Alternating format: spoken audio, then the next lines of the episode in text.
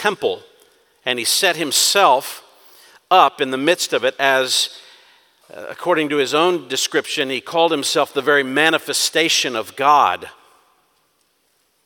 He substantiated his claim to deity by performing miracles. I saw a video of one of them where a woman's cast from a broken leg was being cut off in the midst of the service, and the woman who could not walk stood up and not only walked but began to do sprints around the building.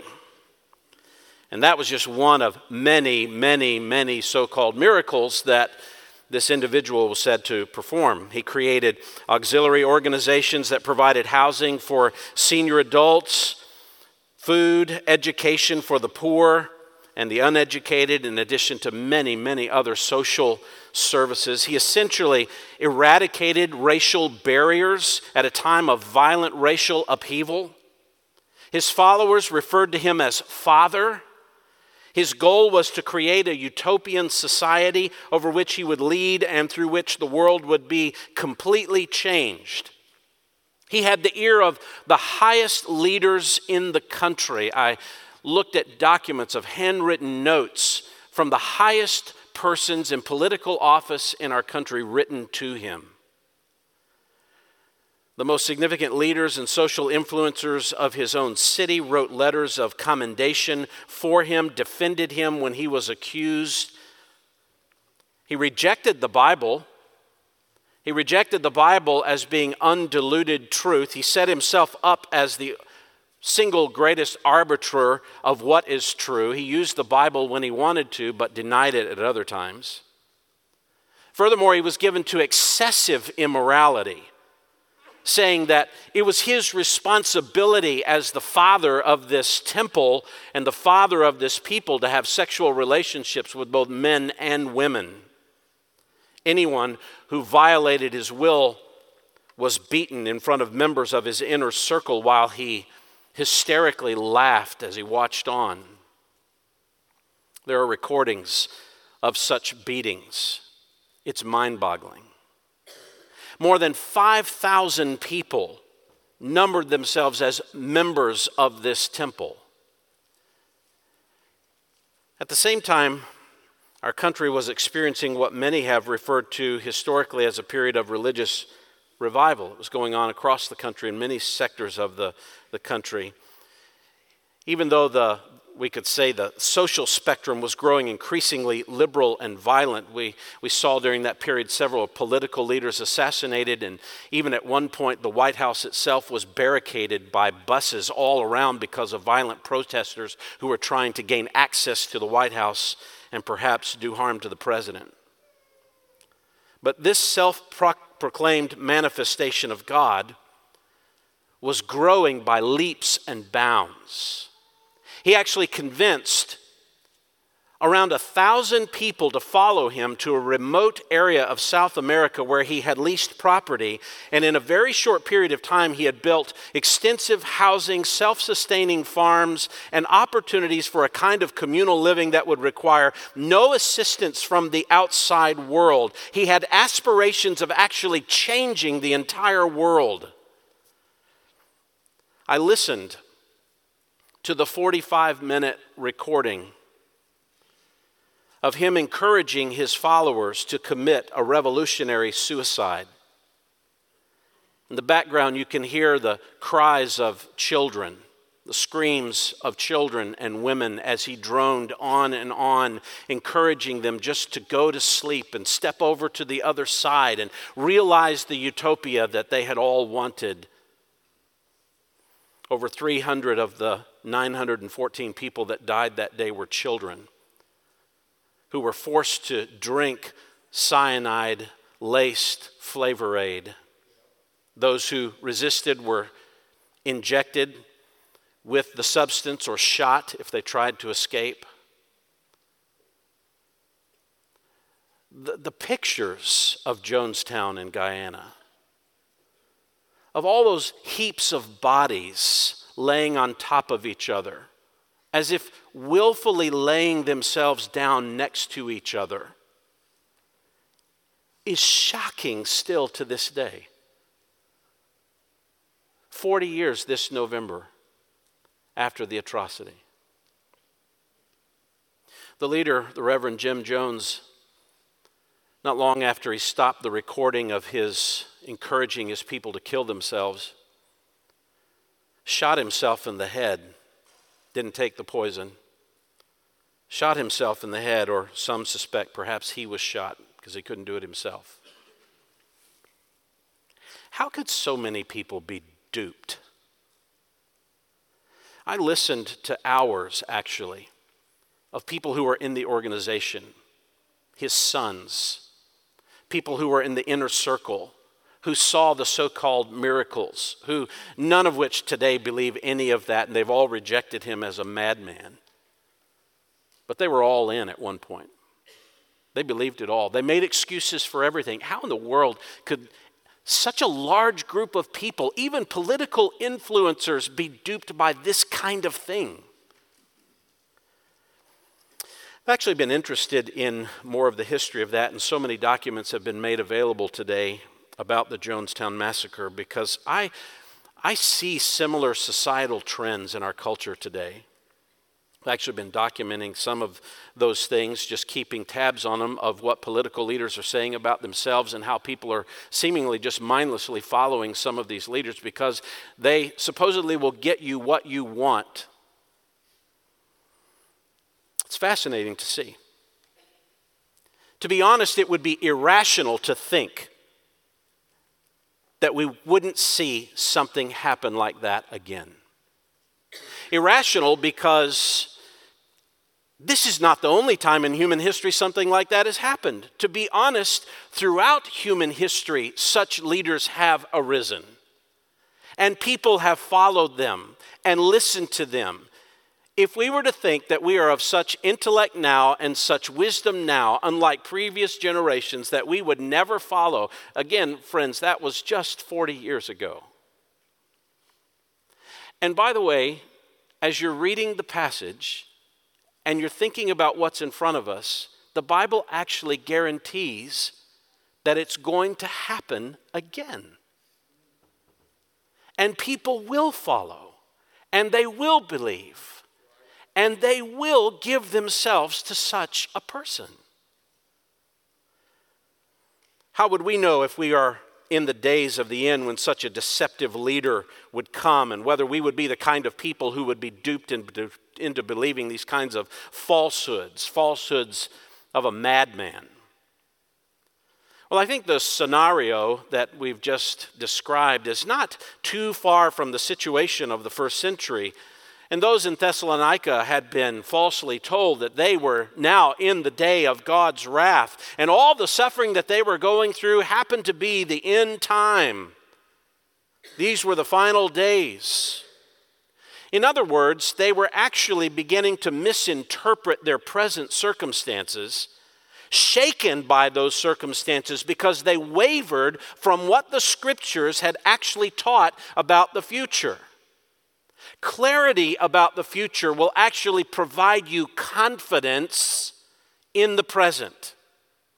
And that's something we need to keep in mind. And you know that kind of thing to be true. If you knew what was going to happen in the future, would it change the way you live now? I think it would.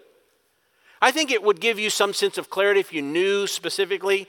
So we need to be clear, and, you're in your mind, you're saying, Are you going to tell us who the Antichrist is? That would be clear. You're going to tell us who the restrainer is? Just, just wait. It'll all be clear as clear as the Bible is, right? Clarity about the future provides confidence for the present. You won't be shaken by your present circumstances if you're if you know what's coming. And then you, you take the word and you compare it to what's going on. Perhaps you'll see some similarities, but you're not going to be taken under by these things because the Bible gives us sufficient information to be able to discern these things. That's essentially the idea behind Second Thessalonians 2. Don't misinterpret the present because you have enough about the future to be able to be wise, to keep growing, to keep loving one another, not to be blindly following falsehoods. So, as we said the last number of times that we were together in this passage, Second Thessalonians 2 helps us by, by making four different points of clarification about the future so that we can be clear and steady in the present. First, we have to clarify the events of Jesus' coming. We looked at that in verses 1 to 2. Second, we have to clarify the evidence that reveals the day of the Lord, and that's verses 3 to 12, of which we're in the midst of now. Third, we must clarify how our salvation relates to the day of the Lord, and Lord willing, we'll get to that next time. And last, we must clarify our response to current events in light of Christ's return, and we'll see that in verses 15 to 17. We have to clarify our minds, in our minds, the events of Jesus coming, how they relate to each other. That's what we looked at in the first two verses. And we remind ourselves that Paul had taught them constantly about the coming of Jesus. That's what he says in verse 5. We, we taught you about these things all the time.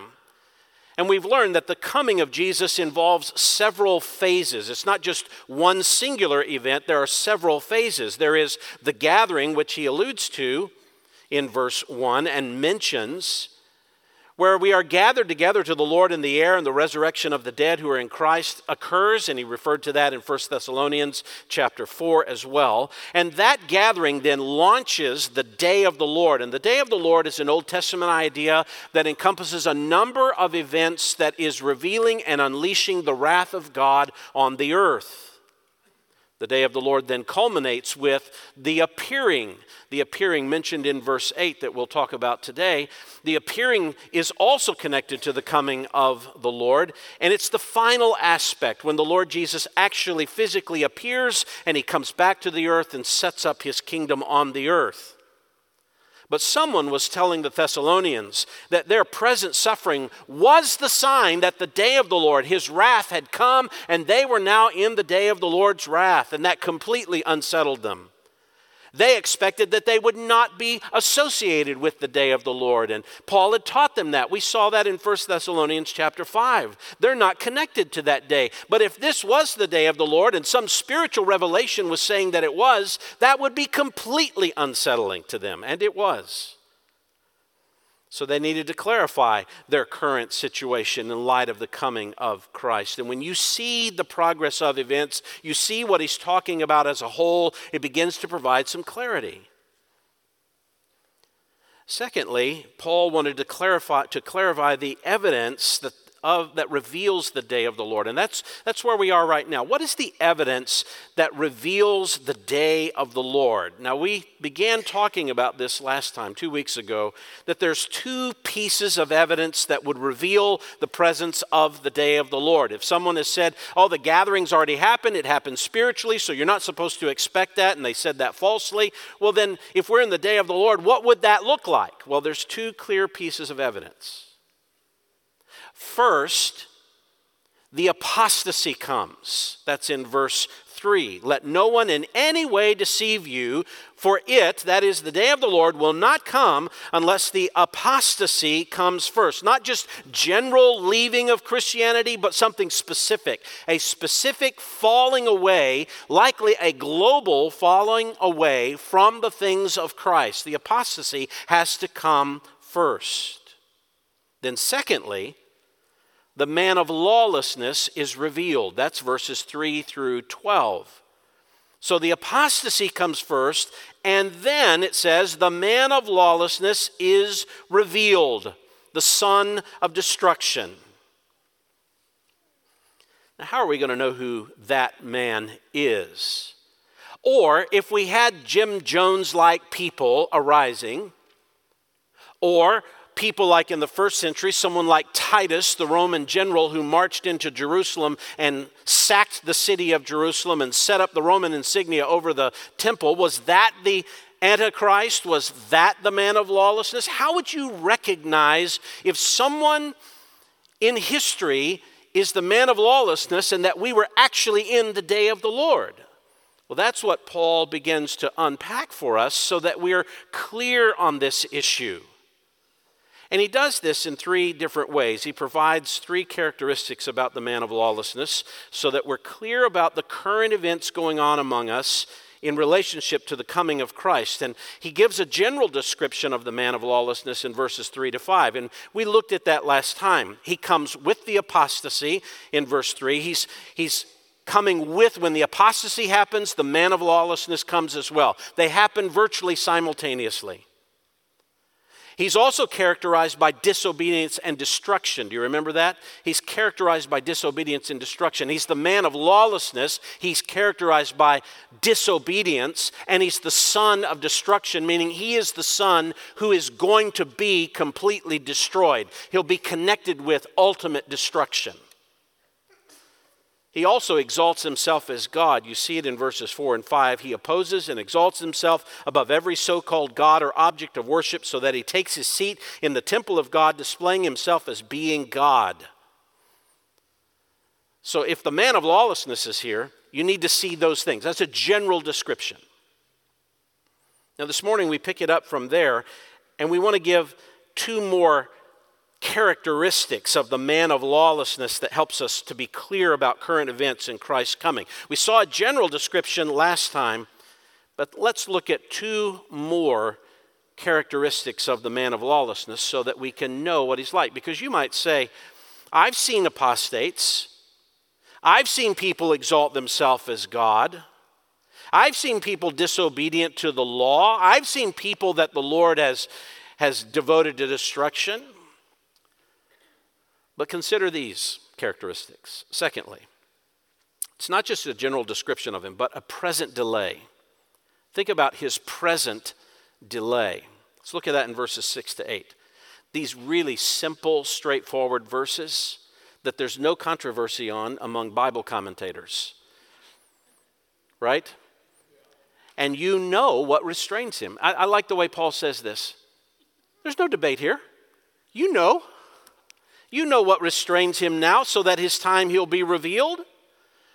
For the mystery of lawlessness is already at work, only he who now restrains will do so until he's taken out of the way. Well, that makes sense, doesn't it? You say, well, who is that? What is that? Who is the, the mystery man here? Here's the present delay. Notice these descriptions about this delay. First of all, this man is currently restrained. The man of lawlessness is currently restrained. I do appreciate what Paul does here. He says, You know this. You know this. You remember verse 5. We, we taught you these things over and over and over. This is not new news to you. And can I just pause there, footnote here, and say, many times our current circumstances so unsettle us that what we need to do is not to find new information, but just simply go back to the things that we have been taught previously. Have you ever noticed how many times we just need to go back to foundational truths? Go back to those things that we study in the fundamentals of the faith the nature of God. That's why our elders and our staff are, are teaching us this year on the nature and the characteristics of God, of which Dalton launched last week, which is so helpful, helpful for us just to ground ourselves again in what we know to be true so we're not unsettled by circumstances because these circumstances come so quickly. Well, just get yourself back to what you know. You know this. We've talked about it. Now, what is it that they know? You know what restrains him, that is the man of lawlessness, now. There's some things restraining the man of lawlessness at this time, or at least at the time that Paul's writing it. I think this word now is connected to what is restraining. It's restraining him now there's all kinds of timing words here that this term now is in comparison to. Verse 6 talks about his time, verse 7 already, verse 7 until, verse 8 then. There's all these timing things. He is restrained now, currently. So that's why the Thessalonians should not be shaken now, because the man of lawlessness is now restrained, and you know what that is. Now, the word restrained means to hold something down, to hold it back, to keep it from moving forward. It is as if there is some kind of pressure that is mounting, and something is pushing it back. That's the idea behind the word restrained. It's pushing it back, holding it down. Now, why? Why is there restraint over the man of lawlessness right now? What does the text say? Why does there have to be restraint?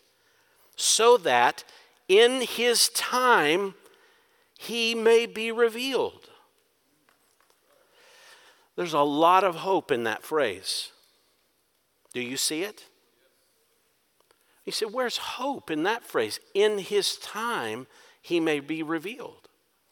Which tells you nothing happens without the sovereign ordination of God Himself. Something is holding this man back under God's authority, and that means God has a specific timetable. Now, unfortunately for us, or maybe fortunately, because I don't know what we would do with it, but He hasn't told us His timetable. Have you noticed that? It frustrates many of us. Now, some write books and sell them to us, and we pay good money that we shouldn't pay to tell us about when that time is. But God has not revealed that time to us. But you should be sure there is a time. And this man of lawlessness is now being restrained so that he will be revealed in his time, in the time that will be marked for him. It'll be a time defined by this man. It's his time. He'll be put on display. And even when the man of lawlessness is revealed, just keep in mind, in all of the fury that will come, in all of the deception that's going to come, in all of the sinfulness that comes, he is still on God's leash. He is he has a time determined by God. Just as Christ came at the proper time, the Antichrist will come in God's timing. But even though there is a specific time for his unveiling and he is now restrained, the spiritual forces behind the work that will produce this man are already at play. Do you see it in verse 7? he explains what he means by this restraint. He says, the mystery of lawlessness. Now remember, he is the man of lawlessness. Well, now the mystery, that's a word that means something is hidden, it hasn't been fully revealed yet. And I don't think it's just referring to just general lawlessness, though that's certainly involved, but there is a mystery. There's some kind of specific force, spiritual force happening in the world that's preparing everything to reveal and unveil the man of lawlessness. And that mystery of lawlessness, Paul says, is already at work. He's now restrained, but the mystery of lawlessness is already energized. That's the word energeo. It's always, it's already working. We get our word energy from that term. It's already at play. It's already working. Now that's in Paul's day. In Paul's time, the mystery of lawlessness, all this, it's as if lawlessness has a mind and a personality, and it's building a world that is going to be ripe for a man of lawlessness to be revealed to accomplish all that God ordains for him to accomplish and to bring about his intended end. Paul's not the only one to allude to something like this. 1 John chapter 2 verse 18 reminds us of this very truth.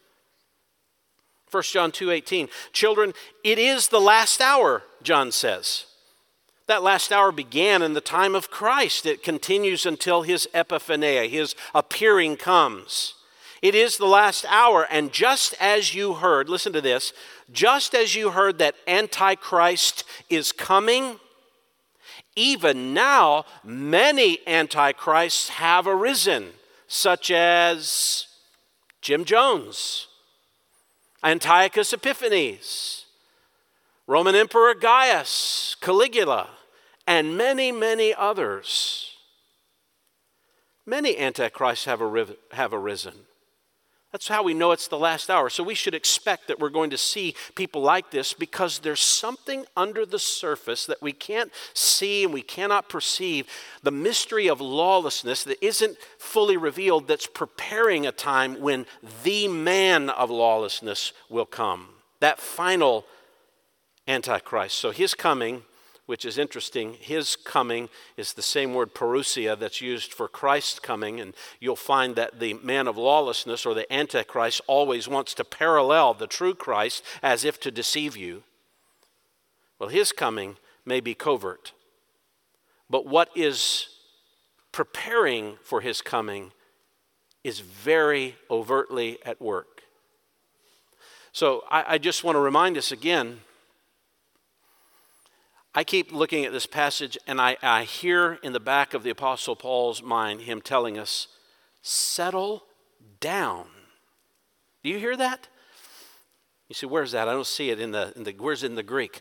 I think it's behind all of this. Why is he giving us all this information? Settle down.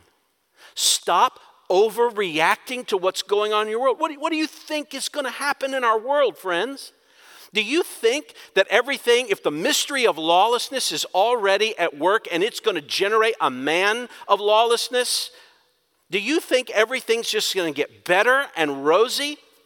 Do you think everybody that you vote for because you're a Christian and we're a Christian nation is going to be elected? Do you think righteousness is going to be the, the theme of the day? There's nothing in the scripture that tells us that that's the way it's going to end. Everything in the Bible tells us something different than that. So settle down. Settle down. Go to the polls. Preach righteousness. Uphold righteousness in your country. Settle down. The mystery of lawlessness is at work. We're not surprised when we see alternate forms of marriage affirmed. We're not surprised that our culture can't come up with a definition of a man and a woman. We're not shocked by that. Are you shocked by that? You're like, I was shocked by that. Uh, no, no, no, you're not shocked by that. You know this is coming. You know this kind of stuff is coming. You're like, well, it's mind boggling. Right. Right. It's going to produce someone who's going to deceive the world. Settle down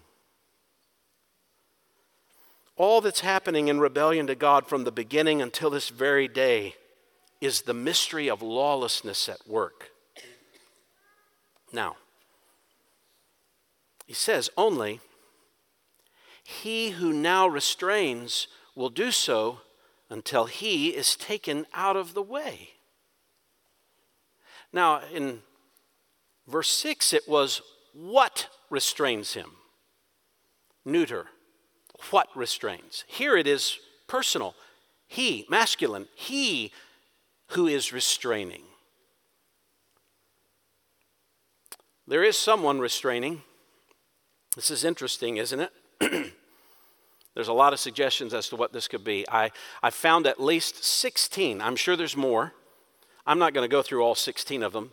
Praise God. Let's all say praise God together on that.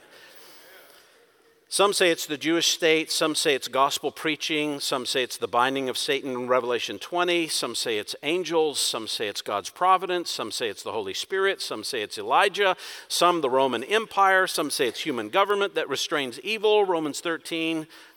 Uh, there's at least, at least from what I can find, six, 16 different things that I have found that are suggestions as to who this restrainer is. Well, let's just try to go with what's clear because I don't see a name mentioned here. Do you? I don't see one. So if we're more clear than Paul, we should be careful, right? we should be careful.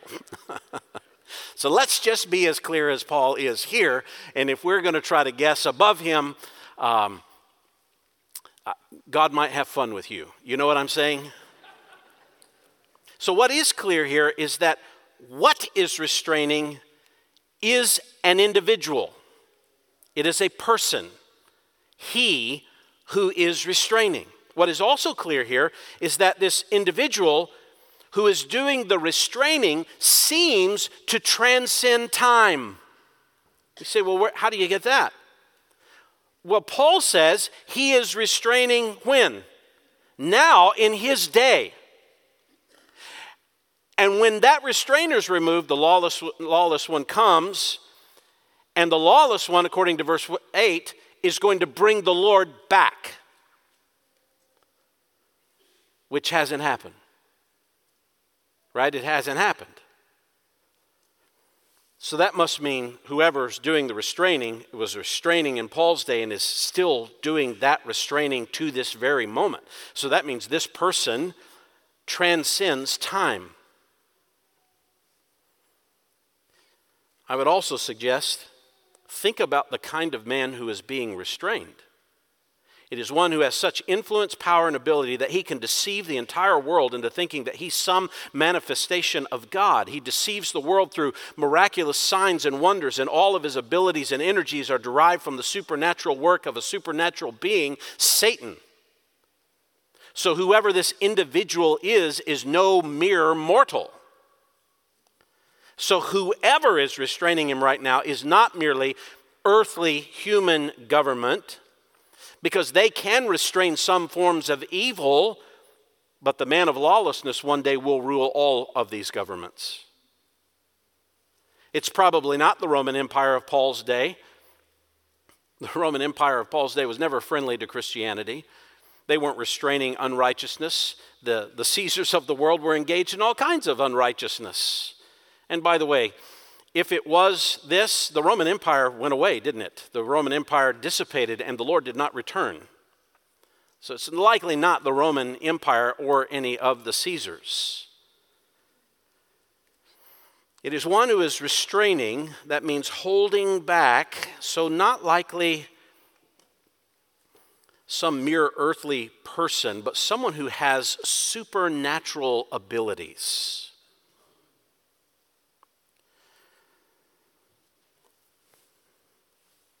Probably someone positive, not negative. It's not the mystery of lawlessness that's holding it back. I read some things that maybe this was, and I was was kind of toying with this idea. Maybe it's the mystery of lawlessness and even Satan who has a plan and a time.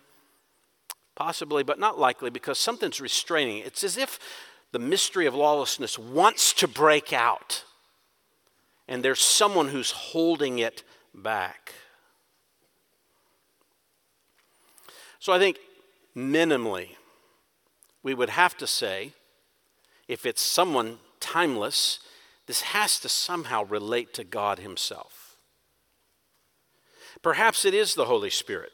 And you say, well, no, it can't be the Holy Spirit because He's referred to with the neuter in verse 6 and then the masculine, and there's no one who would refer to the Holy Spirit as a what, He's always a who.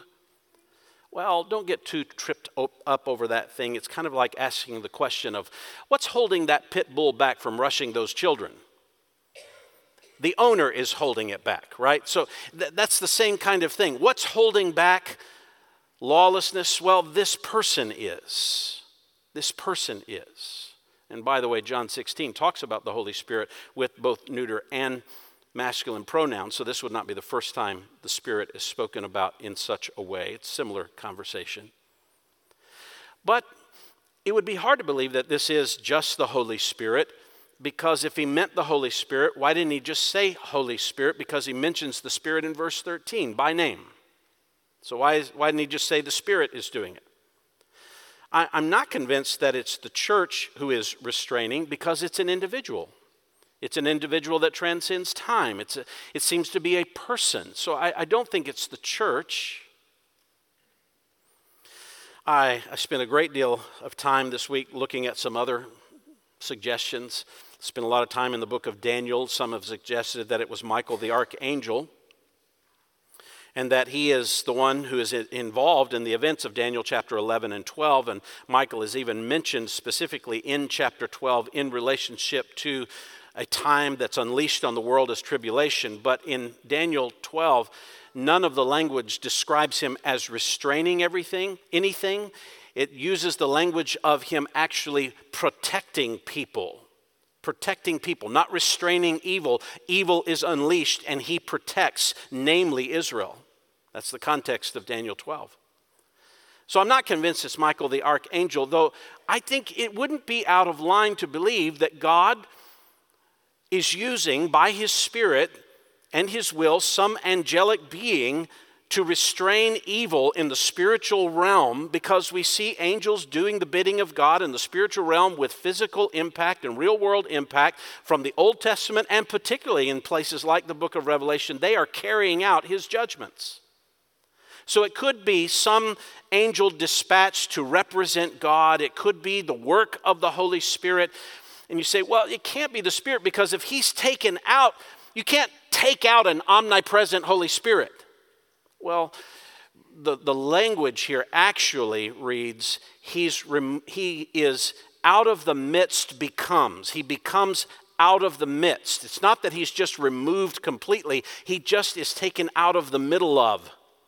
He's just becomes out of the middle rather than in. And some have suggested, well, that just would make the Holy Spirit working in the world much like he did in the Old Testament, different than how he works in the New Testament through the church. And that's a very real possibility. No doubt in my mind, if the church was removed, which is a proclaimer of truth and pushes back against evil in society, and the work of the Spirit is clearly the new covenant work among the church, if that were removed in the sense that we know it now, evil would be completely unrestrained. So it's possible that it is the work of the Spirit, perhaps through some angelic being. So, so how's that for you? As the restrainer. You say, I don't know. I've got two, three. Well, I don't know who it is, to be honest. I'm just guessing like you're guessing. And I'm not going to be any more specific than this. There is someone who transcends time doing a supernatural work that obviously is under the hand of God that's holding back lawlessness until God says, Come out of the midst and let it go. And let it go. You should just know that's how much control God has over things. That's how much authority God has over evil. Have you thought about that? Evil can have its own timeline, but it must bow to the will of God. So there is some restraint. He's being delayed. Another aspect here, the second part regarding the delay of the man of lawlessness, is that his revealing is his undoing. His revealing is his undoing. So the restrainer is going to be taken out of the way, and then what happens? Verse 8 Then, once the restrainer is out of the midst of restraining, then that lawless one will be revealed. He'll be known. It won't be a mystery of lawlessness, it will be a man of lawlessness now known. He will be revealed. Daniel 9 27, I think, refers to this man of lawlessness who comes at the beginning of the seventh of the 70th seven in Daniel. We can go back and listen to what we said on some of that before. A, a week of time or a seven year period. If you want to take that symbolically, it has to be symbolic of something, likely some kind of short period. He comes at the beginning of that. He's unveiled with the apostasy, but this is going to be the one whom the Lord slays by his appearing. You see that? then that lawless one will be revealed. And this lawless one that is revealed is going to be the one who eventually the Lord will slay with the breath of his mouth and bring to an end by the appearance of his coming. That's fascinating. This worldwide powerful man will be slain by the breath of Jesus' mouth. That's some bad breath, isn't it? No, I think it's such good breath, this guy can't stand it. Likely refers to the Word of God. He comes and he speaks the word, and in one word, the man is slain, and his deception and his power is rendered inoperative, nullified, done away with. This is very possibly a reference and an allusion to Isaiah chapter 11, verse 4, which is really interesting. It says, but with righteousness. It's, uh, Isaiah 11, by the way, starts out as a description of the coming Messiah. And it says, but with righteousness he, that is, The Messiah will judge the poor and decide with fairness the afflicted of the earth, and he will strike the earth with the rod of his mouth, and with the breath of his lips he will slay the wicked. And perhaps it is appropriate to read that as the wicked one or the lawless one.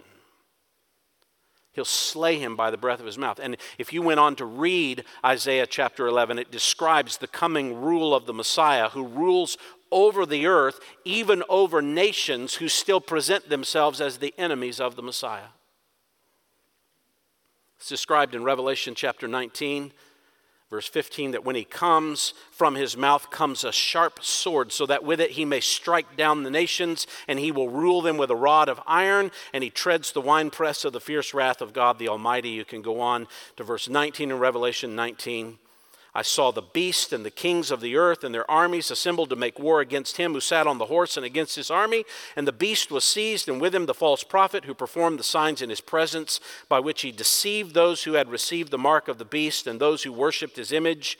These were thrown alive into the lake of fire, which burns with brimstone, and the rest were killed with the sword which came from the mouth of him who sat on the horse, and all the birds were filled with their flesh. That's the coming of the Lord does away with the wicked one, the lawless one, by the appearance of his coming. That is, the actual physical manifestation of the coming of Christ, distinguished here within the parousia, the coming of Christ, from what we saw in verse 1, the gathering. It's not the gathering, it's now the appearing.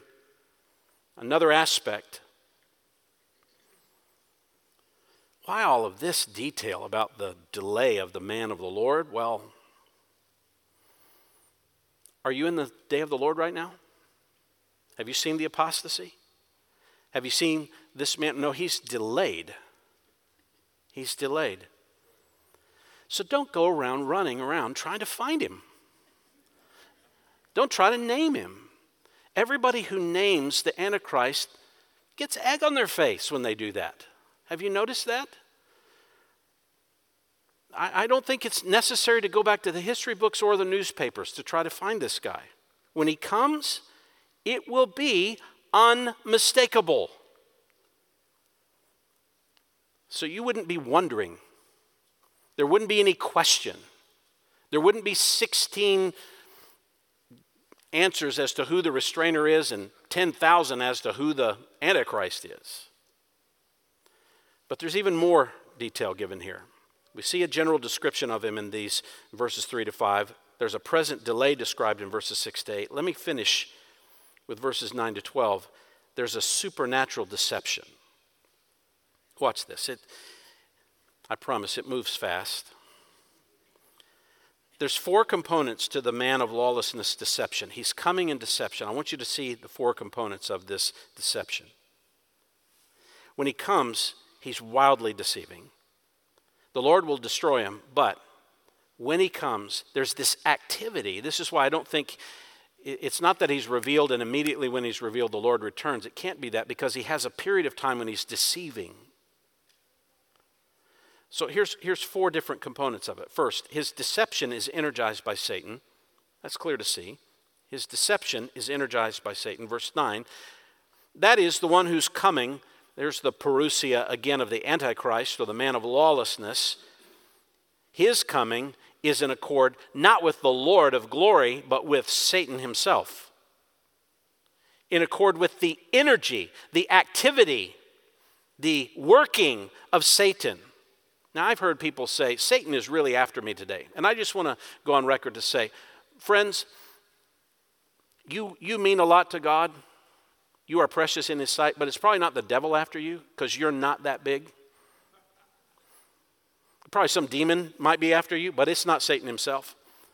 But when the man of lawlessness comes, Satan directly is involved with this man. He has global influence. In fact, if you read Revelation 12 and 13, there's a description here of Satan and his direct work within what John calls the beast and Satan works directly through him to bring about these deceptions. That's what Paul is referring to here as well. So his activity, his working, all the energy behind him, the power, it's all the active, deliberate work of Satan himself. That's interesting because there are many places in the New Testament that talk about Christ and his work in the gospel as being a, a working, an energy of God in us. And if you see something in Christ, you're, you're to be sure that the Antichrist or the man of lawlessness wants to mimic that because what does he want to set himself up as? God. So he wants to work as well, but his working is not of God, not of the power of, the, of God or the gospel. It is the actual working of Satan. But I just want to remind you as great as his power is, do you remember what Martin Luther said in his great hymn? One little word will fell him. The breath of his mouth, God will do away with him. As great as he is, as great as his power is, God is infinitely greater. You, you, don't, you don't have to worry. God is greater, though it is the work of Satan in him. Secondly, another component of this deception, his deception is exalted by signs.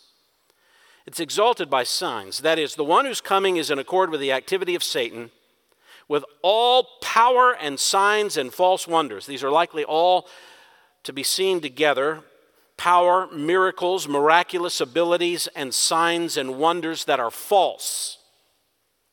Power refers to miraculous energy behind signs and wonders. Signs are like billboards that point to something greater. You see a billboard, it leads you to the restaurant. You're not satisfied with a billboard, you're not satisfied with signs. Signs point to something. These signs would point to what? He will do supernatural signs in the activity of Satan that say to the world, I am God.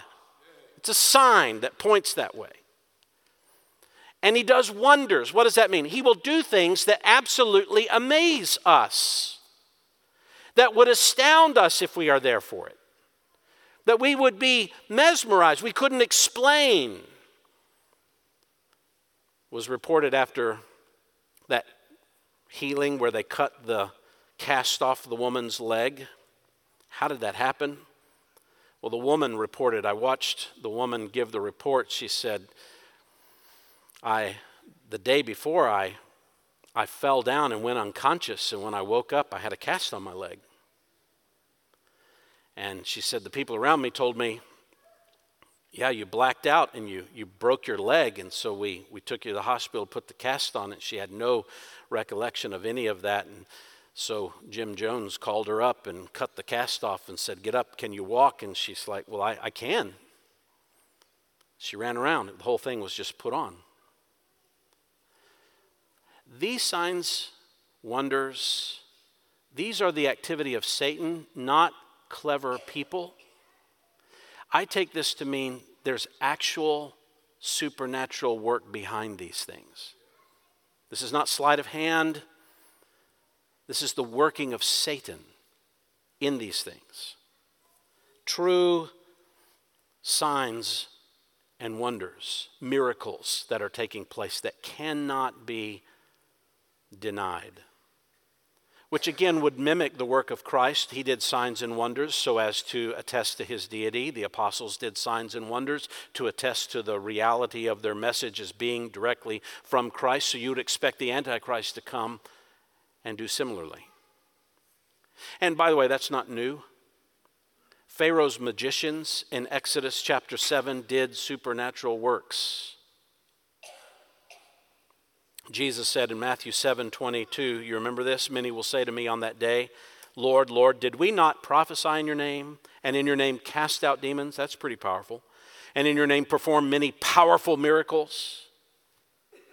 And Jesus will say, I never knew you.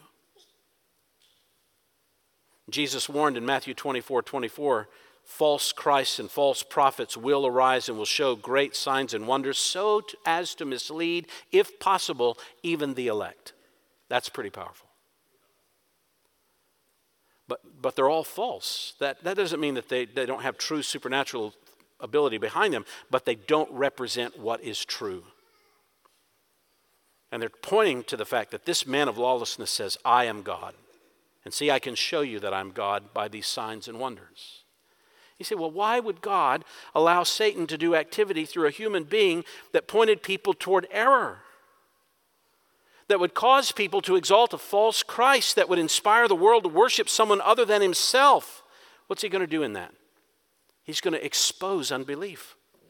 He's going to expose fickle hearts that played with truth and didn't trust it. Which is what we see next, a third component. His deception is embraced by sinners. His deception is embraced by sinners. Verse 10. He comes with these powerful signs and wonders that are all false, and with all deception that flows from wickedness. Every kind of deception that is the result of evil and wickedness. It's a deception that makes immorality appear moral a belief in a false Christ that seems appropriate. He will have the ability to be overtly wicked and convince people that his actions are God centered. Just like Jim Jones would say, because he was the father of the people's temple, it was right for him to have sexual relationships with men and women within the group, and they all bought into it. Well, who's going to embrace that kind of thing? Who does it say? all the deception of wickedness for those who are perishing. They are perishing. They are in a state of dying, perishing. They are unbelievers. Those who will not believe the truth are going to be the people who believe the lies of the coming man of lawlessness. And the deception is actually intended to impact the unbelieving. Remember 1 Corinthians 1:18 the word of the cross is what? Foolishness to those who are perishing. This is really interesting. It comes with all this deception of wickedness for the unbelieving, those who will not trust the gospel.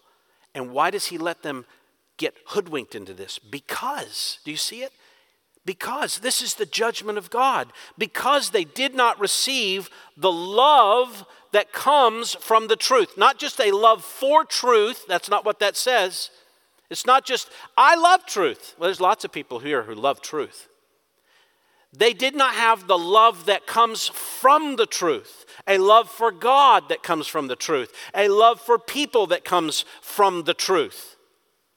The truth did not impact their hearts, so they are perishing. And that makes them prey to deception. This is really fascinating. And can I just say something here we need to say because we are in an era right now that is really, really challenging. This era of COVID has made me have more conversations about the word truth than I think I've ever had before about what's true and about what's false. And then I'm reading reports about AI. Have you read that? And I just listened to an interview by the creator of OpenAI. And he himself is saying if we don't harness this, it'll destroy the world. And then there are others who are saying the same thing. And there's already news reports being written by OpenAI. And you're like, I know this is the Antichrist, it's the sign of the beast, et cetera, et cetera. I'm like, settle down. Settle down. Don't run to the hills. Don't isolate yourself. Settle down. Preach the gospel. Live with people. Love them. Engage them. Don't walk away. Do what God has called you until He comes back. Just keep doing it. Settle down. Yeah, it's all going to come. There's, there's going to be a society, and whatever's going on now is nothing compared to what will happen. And people will flock to it and be deceived by it because they're perishing. They don't have true love in their hearts that is wrought about by truth. There's a difference between truth, little t, things that are true, and truth, big T, which always in the Bible refers to the gospel or the scriptures. If you elevate little t truth to big T truth, you're making a mistake. Because the reality is, half the time we don't even know what little t truth is. But I do know what big T truth is. And there's no debate about that. It's the Word, isn't it? It's the Scriptures, which are clearly given to us. So I better make sure that I'm sticking to what it is saying and say, this is the truth, and all other things, I'm to I'm to make a good stab at it. But I'm not to live for it or live within it. I have to trust God and what He reveals. These who are perishing, they didn't receive the love of the truth. And you notice, so as to be saved.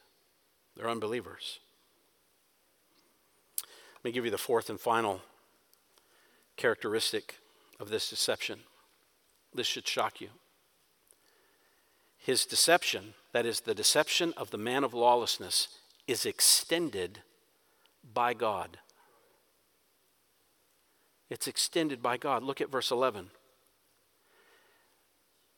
For this reason, for what reason? They did not receive the love that comes from the truth so as to be saved, and for that reason, God will send upon them a deluding influence so they will believe what is false. So you don't want to receive the truth so as to love God and others and be saved? The condemnation and the judgment is God will then give a deluding spirit so those unbelievers will wrap their arms around what is false and cling to it as if it were gospel truth. Why? Verse 12. In order that they may all be judged. This is the judgment of God. It's very similar to Romans chapter 1. If you want to reject the created world as pointing you to the Creator God, God gives you over to your own passions so that you think what you feel is who you are. And you think that what you want is right and moral. A deluding influence so that they'll believe what is false, so they'll be judged who did not believe the truth. And what's the flip side of not believing gospel truth. They took pleasure in wickedness. They found their joy in what the Bible calls sin. That was their pleasure. That was their pleasure. Can you imagine?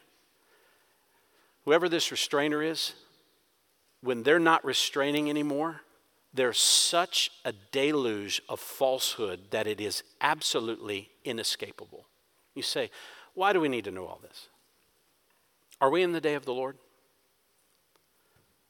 No, we're, we're still preaching the word. We're still pushing back against, against evil. The man of lawlessness has not been revealed. We're not seeing this kind of unrestrained wickedness, as bad as it is. Did you realize that people are still coming to faith in Christ?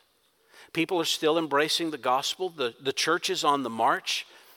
Christ is still enjoyed by a lot of you in this room, which should tell you something right now.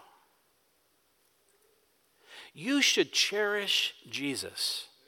You should cherish him and love him and know him and be intimate in fellowship with Christ and learn him in the word and apply that to your life and be radical in living for the things of Christ now. You should believe if you're an unbeliever. You should turn from your sin and trust Christ. Because as we've said all along, I don't think there's anything that we're waiting for for these events to start to go into motion. And once they go into motion, few and far between will actually believe in the things of God. You should turn. I'm not, I'm not here to, to preach doom and gloom so as to scare you into the kingdom, but you should be scared if you're not in the kingdom. You should, you should see what's coming and you should say, I don't, I don't want to be a part of that. And listen, friends, Christ is so satisfying and he's so glorious and he's so beautiful and he is so encouraging and helpful and steady prize him and love him and follow him and walk with his people who will come alongside of you and help you. So that you have nothing to do with this coming man of lawlessness. But all of this is written so that you're not deceived. You're not reading Facebook and going, oh no. If that's your response, well, I shouldn't get on social media stuff here now, although I should.